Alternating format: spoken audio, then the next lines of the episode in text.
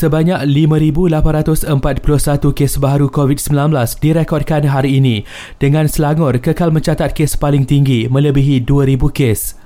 Kelantan pula kembali mencatatkan kes tiga angka, iaitu sebanyak 135 kes.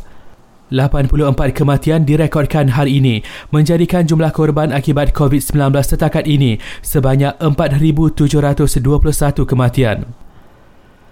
Sementara itu, lebih 6.5 juta suntikan vaksin COVID-19 telah diberikan setakat ini. Menurut Kementerian Kesihatan, daripada jumlah itu, kira-kira 1.8 juta individu telah selesai mendapatkan suntikan dos kedua mereka. Sukarelawan kesihatan yang khusus membantu golongan OKU dalam proses vaksinasi akan menerima penambahan sagu hati daripada RM50 kepada RM100 sehari. Dalam perkembangan berkaitan, lebih 280,000 OKU telah berdaftar di bawah program imunisasi COVID-19 kebangsaan setakat 20 Jun lalu.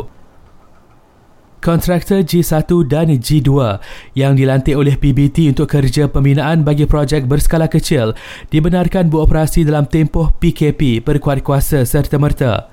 Mereka tidak perlu mendapatkan kebenaran beroperasi melalui sistem CIMS. Sebaliknya, surat kebenaran beroperasi akan dikeluarkan oleh PBT terbabit. Akhir sekali, Hospital Ampang ditukar status kepada Hospital Rawatan Pesakit COVID-19 sepenuhnya berkuat kuasa semalam.